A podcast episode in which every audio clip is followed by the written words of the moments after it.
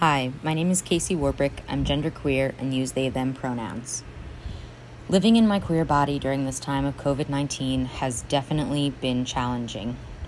I've continued to work through the pandemic, which is mentally taxing to say the least. I have to wear a mask four to six hours a day at my job, which means I can't bind while I'm there because it makes breathing too difficult. My dysphoria levels are in a place where they haven't been in a while. Being misgendered in my workplace has become all the harder to cope with due to how vulnerable and uncomfortable I feel being aware of the parts of me I wish weren't there.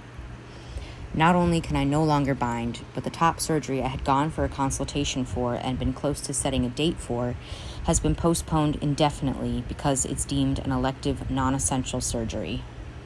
I'm learning that security in my body is essential. For months, the idea of reprieve just around the corner got me through the deepest parts of my mental illness and dysphoria. I wanted a shirtless summer so badly. I mourn for the point where I would have been in my life right now, but try to remember to count my blessings in this situation. No one I know has been affected by the virus. I still have a reliable income and a stable roof over my head. I'm learning to prioritize my needs and care and being gentle with myself. I'm learning to take comfort in the fact that this will end and hope that the time that passes until my surgery will seem like nothing once it happens.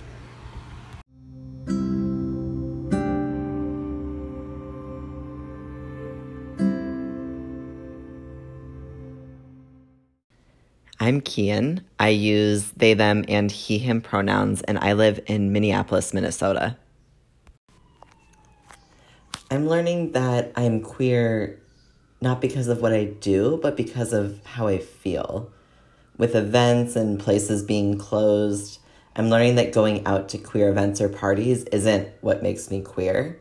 What makes me queer is how I feel, how I exist in my body, how I learn to love myself. I work at a residential treatment center, so even though I'm still going to work, I'm certainly spending much more time alone, which is kind of allowed me to worry less about passing as a man and instead feel more at ease in my complex and non binary and queer body.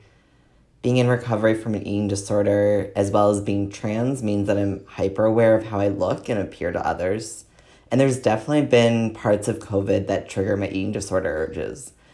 But I feel lucky that I'm in a place in my recovery where I can hear those urges and be like, okay, thanks for that, but I'm gonna feed myself instead.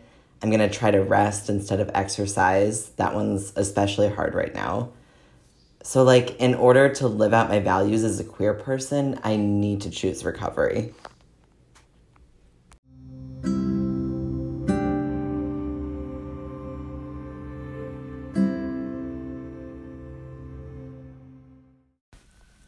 This is Scout recording for OJ who uses they, them pronouns.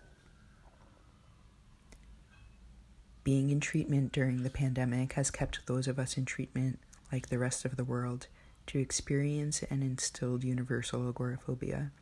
Crowds and socializing spell danger for both the virus and the eating disorder.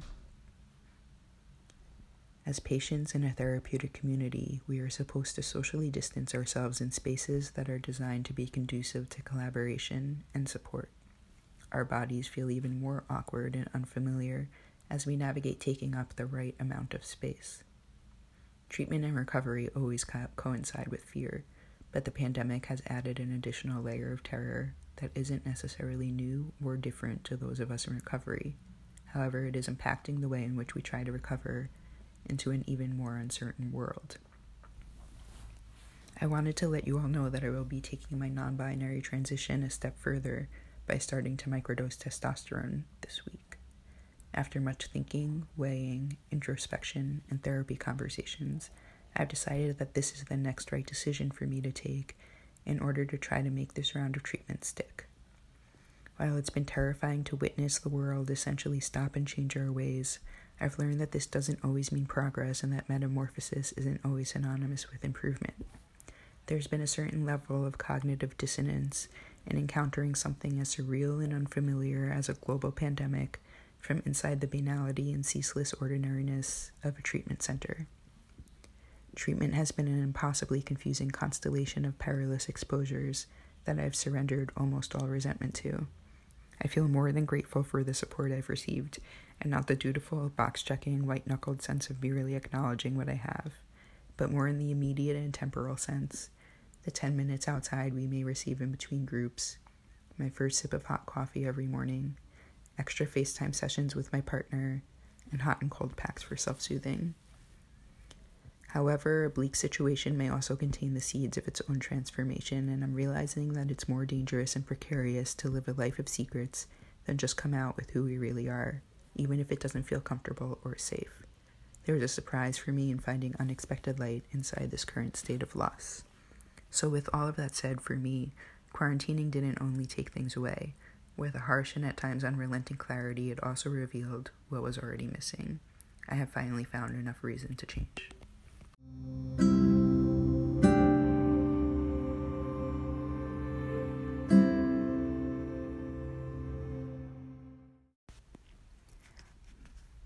My name is Scout.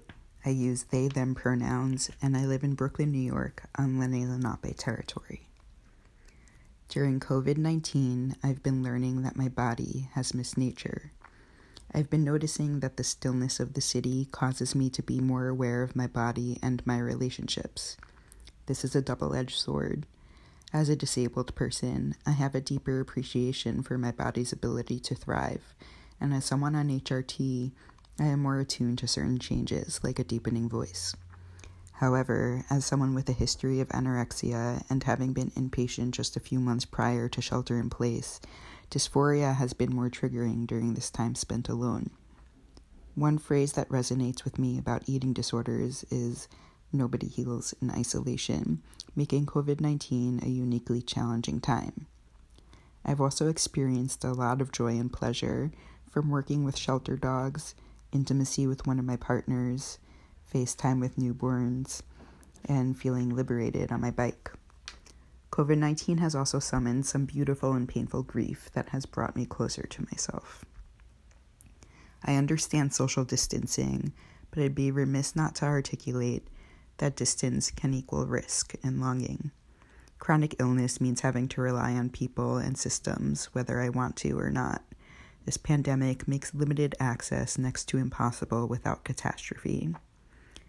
COVID 19 has allowed me to focus more on projects with TFED, Trans Folx Fighting Eating Disorders, and that's been one of my greatest joys. Expanding our team, applying for grants, contributing to research, and offering trainings to healthcare providers.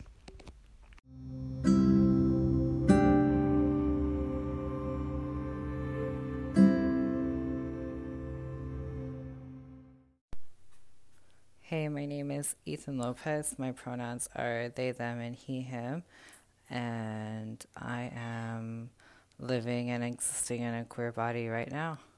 I've really been pondering this question because for me, uh, going through this pandemic reminds me both that our queer bodies are so politicized and that these dire times are life saving surgeries and treatment is deemed unnecessary while it's also brought together the trans community even more. For example, I've been able to share hormones with those who can't access them right now, give and cook food for my friends who need it more than I do, and also be reminded of how much I need to call on my friends daily and remind them how much I love having their queer presence in my life. It's also brought up this topic of visibility because I am privileged in that I'm a very in a very queer city and now I haven't seen any other queer folks out and about.